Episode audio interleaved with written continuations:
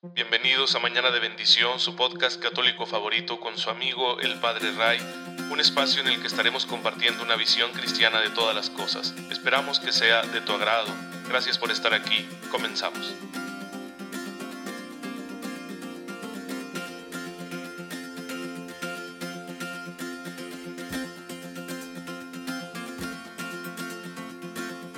Muy buenos días, muy feliz miércoles. Soy su amigo el Padre Ray. Les envío un cordial saludo y un fuerte abrazo a todos ustedes que tienen la amabilidad, la bondad de recibir este humilde medio de evangelización digital a través de distintas redes y que pues estamos compartiendo con mucho gusto para formarnos en la fe, que eso tiene que ser una tarea continua en nuestra vida como discípulos de Jesús. Y hoy estoy muy contento, queridos hermanos, porque anoche dormí bien lo cual eh, a mí siempre me pone muy feliz. Saben que desde que falleció mi papá ha sido un poco complicado el sueño, como que estos cambios, estos duelos eh, a su servidor le impactan en, en, el dormir y bueno, gracias a Dios como que ya está volviendo a la normalidad del asunto. Por eso hoy me puedo levantar muy temprano y a pesar de ser mi día de descanso, hoy les voy a mandar el podcast y les va a llegar tempranito. Así que pues eso me pone a mí muy pero muy feliz. Pues bueno, queridos hermanos, bienvenidos a, este episodio más de Mañana de Bendición. Eh, ya saben que la finalidad de compartir esto es que nosotros nos sintamos impulsados por la gracia de Dios a ser santos, a que confiando en esa gracia nosotros digamos, no, sí se puede, claro que se puede porque lo han hecho muchos hermanos nuestros, hombres y mujeres muy entregados al Señor, a los que la iglesia reconoce como ya dichosos, que ya están gozando, ¿no? de la gloria de Dios. Entonces, nosotros también queremos ese camino. Pues para conseguir esa victoria necesitamos la misma gracia de la que ellos se alimentaron para poder conseguirlo. Y esa gracia nosotros la vamos a encontrar a través de la oración. Si nosotros le abrimos espacio a Dios en nuestra vida mediante la oración, una oración que sea auténtica, profunda, constante, entonces la gracia actuará y nos ayudará a conseguir esa meta. Por eso la iglesia, para que nos inspiremos, pues cada día nos presenta un elenco de hermanos nuestros que ya lo consiguieron, ya salieron victoriosos en el combate de la fe, eh, nos acogemos a su intercesión y claro, también le pedimos al Señor nos ayude a ser como ellos, a tener sus mismas virtudes, su misma respuesta generosa. Hoy voy a platicarles dos vidas, así brevemente. La vida de San Luis María Griñón de Montfort, que fue un enamorado de la Virgen María, fue el gran promotor de la consagración a María como un camino para conseguir una mayor pertenencia a Jesús y también un camino para conseguir la gracia necesaria de poder vivir la cruz de Cristo. Esas eran las dos grandes finalidades que San Luis María Griñón de Montfort descubrió en el amor a la Virgen María. Él nace en Francia un 31 de enero de 1673 en una familia muy numerosa y muy religiosa. Era un joven muy ágil, muy grande, muy fuerte, pero un poco tímido al que le gustaba la soledad. Y bueno, tuvo de joven, tuvo en la adolescencia una experiencia de Dios, él no la describe mucho, solo habla de que de pronto se apoderó de él un gran amor por el Señor y se dispuso por lo tanto a hacer su voluntad. Y de ahí tomará la decisión de ser completamente del Señor. A los 20 años va al seminario para hacerse sacerdote y una vez hecho sacerdote va a poder él realizar un gran apostolado de, difusión de amor a Cristo crucificado y a la Virgen María. Así que él va a tener mucho celo y empieza como sacerdote a extender esta devoción y a hacer predicaciones. Y bueno, algunos dudan de su intención porque dicen, no, querrá hacerse famoso y por eso anda por todos lados predicando. Y entonces llega la noticia al Papa y San Luis se presenta ante él, el Papa Clemente XI, y le va a decir, pues cuáles eran sus intenciones. El Papa reconoce la bondad de las intenciones de este sacerdote y lo nombra misionero apostólico, para que ahora sí oficialmente predique sus misiones y sus retiros y las parroquias empiezan a llamarlo. Y ahí donde él va, pues deja una muy buena impresión por su predicación y pues además empieza a difundir eh, algunos de sus, de sus libros, obras muy pequeñitas, pero que en su tiempo fueron una revolución espiritual. Si nosotros las leemos hoy así tal y como están traducidas de, del francés a un español antiguo, pues nos van a resultar un poquito chocantes, porque son maneras de hablar que no se corresponden a nuestro tiempo. Sin embargo, tuvieron tanta difusión porque estaban tocando una vena que no había sido muy explorada por el catolicismo europeo de aquel entonces, que es la parte afectiva. San Luis Griñón le hablaba a los afectos, buscando que la persona respondiera enamorándose de Jesús y de María. Él es el autor de aquella obra que se llama El Tratado de la verdadera devoción a la Virgen María. Y así ejerció su ministerio buscando siempre asimilar las virtudes de Jesús y de Jesús crucificado. Su meta era reproducir la imagen de Jesús crucificado en su propia vida. Y bueno, así va a terminar su ministerio, pero va a morir muy joven. Va a morir en 1716, un 28 de abril, por eso lo estamos celebrando hoy, a la edad de 43 años. Va a ser beatificado por el Papa León XIII en 1888 y canonizado por el Papa Pío XII en 1947. Un gran sacerdote, un gran predicador, un gran misionero, un gran enamorado de Jesús y de la Virgen María. Así que fue una vida como de, de, completa entrega, como que nunca dejó de estar enamorado desde aquella experiencia que tuvo en su adolescencia y por eso se entregó tanto hasta su muerte. También quiero platicarles de San Pedro Chanel. San Pedro Chanel tiene una vida de circunstancias distintas, pero igualmente edificante. Él nace en el siglo XIX, eh, siente la llamada a la vida religiosa, quiere formarse como sacerdote en una congregación llamada la Sociedad de María. Y pues ahí se formó, estudió, llegó a ser sacerdote, lo mandaron a una comunidad rural, se dedicó a atender a los niños y a los campesinos. Pero luego se abrieron las misiones en el continente de Oceanía que estaba como que empezando a ser explorado y colonizado. Así que lo enviaron para allá. Él llegó a una isla que se llama Futuna, donde no había ningún católico, y a pesar de las dificultades que encontró, empezó a predicar y evangelizar, y algunos se fueron convirtiendo. Fue una misión dura, una misión de mucha resistencia, porque tuvo que superar barreras lingüísticas, culturales, soportar el clima y claro, el rechazo de los habitantes de aquel lugar que lo veían pues con reserva, ¿no? Como se ve de principio a todo extranjero. Así que él continuó con su misión a pesar de la dureza de lo que estaba sucediendo y llegó a convertir al hijo del rey del lugar, ¿sí? Y entonces el rey se enojó muchísimo y lo mandó matar. Así que San Pedro Chanel se convirtió en el primer mártir de Oceanía. Murió en 1841 con 38 años de edad. Así como lo oyen ustedes, 38 años de edad y ya se coronó con el martirio. Uno diría, siendo tan joven allá en Francia, donde estaba, pues hubiera podido tener un futuro muy brillante, prometedor, pero él no se apegó a su comodidad. Eso es lo que hacen los santos, no se acomodan. Siempre están escuchando los continuos llamados del Señor y dejan las pocas seguridades que tienen, las dejan con tal de hacer la voluntad de Dios, aunque esto los exponga a los trabajos, a los sacrificios e incluso a la persecución. Tal fue la vida de San Pedro Chanel. Miren cómo tenemos dos hombres que mueren jóvenes que le respondieron al Señor con mucho amor en circunstancias distintas. ¿Cómo lograron esa fidelidad? Pues por una simple razón, porque la gracia de Dios es la misma, la misma. Y por eso la gracia de Dios cuando actúa en un hijo de Dios produce frutos de santidad, aunque las condiciones sean diversas. Tú y yo estamos en unas circunstancias muy distintas en el tiempo y en el espacio y en la cultura eh, a las de San Luis María Griñón de Montfort, a las de San Pedro Chanel, pero también estamos invitados a ser santos. Y si la gracia de Dios pudo santificar a dos hombres en circunstancias tan diversas, también nos puede santificar a nosotros, aunque nuestras circunstancias sean distintas a las de ellos. Así que hay que aprovechar esta gracia. Y para aprovecharla hay que orar, orar y orar y orar. Pero de una manera recta. La oración nos abre a la gracia de Dios, a la acción del poder de Dios en nuestra vida pero se necesita una cierta actitud para que esa oración sea eficaz y produzca frutos. Ya hemos hablado mucho de lo que no se debe hacer en la oración, de cómo superar los obstáculos de la oración, pero bueno, ¿cuál es la actitud central con la cual nosotros debemos estar orando? Pues la actitud central, diríamos, es la fe, aunque la fe más bien es una virtud teologal, pero debe producir una actitud ya en nosotros, en nuestra respuesta humana a Dios, Y esa actitud la iglesia le llama la confianza filial.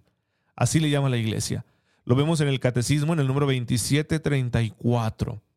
Esa confianza que debemos tener nosotros en Dios nuestro Padre porque somos sus hijos y, y, que la tenemos gracias a Cristo. Cristo es el que nos ha concedido este don de ser hijos de Dios. La comunión con Cristo es lo que nos permite vivir en la confianza filial. Pues bueno, esta confianza tiene que madurar porque no es un don increado, vamos a decirlo de esta manera. Sí, como la fe, la fe es un don increado, es Dios que actúa en nuestra vida, pero la confianza filial es una cuestión humana, es como la fe encarnada.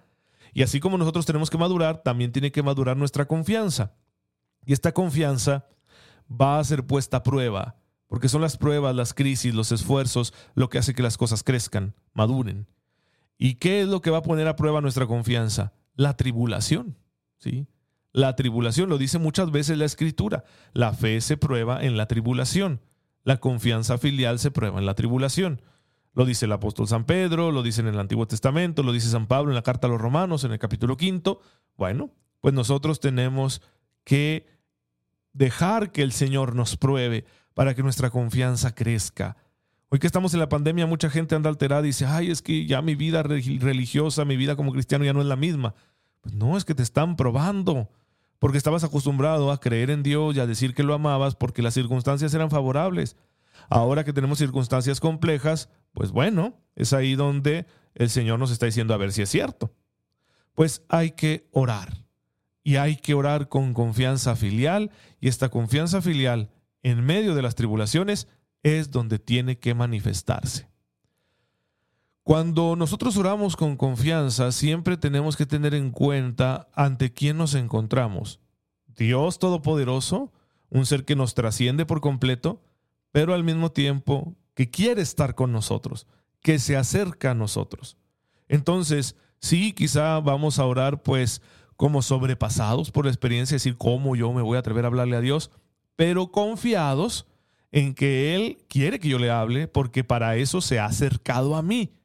Por eso Dios se ha hecho pequeño, ¿no? Dios se ha encarnado, ha tomado nuestra condición en Jesucristo nuestro Señor. Por eso se hace tan pequeño que, que cabe todo Dios en la Eucaristía. ¿sí? Así lo creemos nosotros como católicos, que todo Dios está en la Eucaristía. Bueno, pues, ¿cómo es esto posible? Porque Él quiere, en su infinito amor, acercarse a nosotros. Entonces, con esa actitud yo voy a hacer oración. ¿Y cuál va a ser la primera tribulación que yo voy a pasar cuando esté orando con confianza filial? Pues el sentimiento, la sensación de que mi oración no es escuchada, de que le pido a Dios y por lo tanto no me está escuchando porque no se está haciendo lo que yo le estoy pidiendo. No veo los frutos, ¿no? Yo pedí un millón de dólares y no me llega, entonces Dios no me escucha. ¿sí? Así nos sentimos, así nos sentimos y es el primer obstáculo en el cual la confianza filial tiene que crecer y decir, yo voy a seguir orando de manera constante, confiando en Dios mi Padre, aunque no me estén llegando las cosas que he pedido tal como yo las pedí. Porque de que Dios escucha, escucha y actúa, por supuesto, nos ama y su amor lo lleva a actuar en beneficio nuestro, pero no siempre nos va a dar lo que nosotros queremos porque a veces queremos caprichos o francamente queremos cosas que son malas, que no nos van a hacer el bien. Y Dios no le quiere hacer el mal a nadie, porque Dios es bueno. Y por eso no te va a dar algo que sabe que te va a hacer daño. Pues bien, entonces así el Señor nos está esperando en la oración y nosotros debemos superar, dar ese brinquito de decir, híjole, siento que no me escucha, pero yo voy a seguir orando porque yo confío, ¿sí?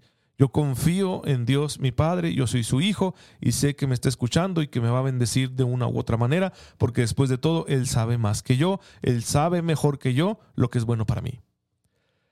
También dice el catecismo que nosotros podemos encontrarnos eh, una, una queja, ¿sí? Cuando no nos sentimos escuchados. Podemos quejarnos. Y aquí es muy interesante lo que dice la Escritura, porque San Pablo afirma en Romanos 8:26 que no sabemos pedir como conviene, porque quizás estamos pidiendo cosas que no son buenas, porque pedimos cosas que son superficiales, porque pedimos cosas que en realidad no, necesitamos, porque pedimos cosas que, que nos van a hacer daño. Entonces, el Padre que nos ama, pues va a darnos las cosas buenas, como dice nuestro Señor en Mateo 6.8, cosas buenas y con ello el Espíritu Santo, ¿sí? Por eso es importante que al orar con confianza, nosotros dejemos a Dios en libertad. No condicionemos al Señor. Cuando tú vayas a orar, cuando hagas tu oración de petición, ¿sí? Tú puedes pedirle a Dios lo que quieras, claro, pero siempre ponte en manos del Señor diciendo esto, Señor, mira, yo esto es lo que he visto que necesito. Creo que necesito esto. Y pueden ser cosas incluso muy banales, muy superficiales, ah, porque a veces parecen, parece que son superficiales, ¿sí? Tú preséntalo. Te voy a dar un ejemplo. Junto con muchos dones que yo le estoy pidiendo a Dios estos días, yo le estoy pidiendo un auto nuevo, ¿sí? Porque mi auto es viejito y yo le he maltratado mucho. Ustedes perdonen, soy así medio manos de estómago y pies de estómago, ¿verdad? Entonces lo traigo un poco maltratado y saben, eso es un riesgo, ¿sí? Eso es un riesgo y yo le digo al Señor, no tengo dinero para comprar otro. Así que eh, yo le pido a Dios un auto nuevo. Porque lo he pensado y digo, claro que me gusta un auto nuevo porque es bonito, a quien no le gusta tener una cosa nueva, pero la verdad es que no lo estoy pidiendo solo porque sea nuevo, sino porque realmente lo necesito. Entonces, si tú en conciencia quieres pedir algo así, aunque sea material, aunque parezca superficial, pero porque lo has reflexionado y dices, es que creo que me va a hacer bien, pídelo. Pídelo, pero deja a Dios en libertad. Entonces, yo pido muchas cosas, yo le estoy pidiendo mucho al Señor por mi mamá, por mi hermano, porque pues hemos perdido a nuestro padre y, y entonces nos hace falta y es un duelo, ¿no? Y yo le pido al Señor que los fortalezca y he estado pidiendo por mi salud porque llevo tiempo trabajando en ello y la verdad es que me cuesta bastante y he estado pidiendo también por la gente que se confía a mí, porque vienen tantas personas a decirme, Padre, ore por mí, porque yo tengo este problema y cosas a veces bien serias, bien duras, y claro que me duele y no siempre puedo ayudar yo a la gente. Y por eso le digo a Dios, tú todo lo puedes. Tú todo lo puedes, así que en el nombre de tu Hijo, por favor, atiende estas peticiones que me han llegado a mí.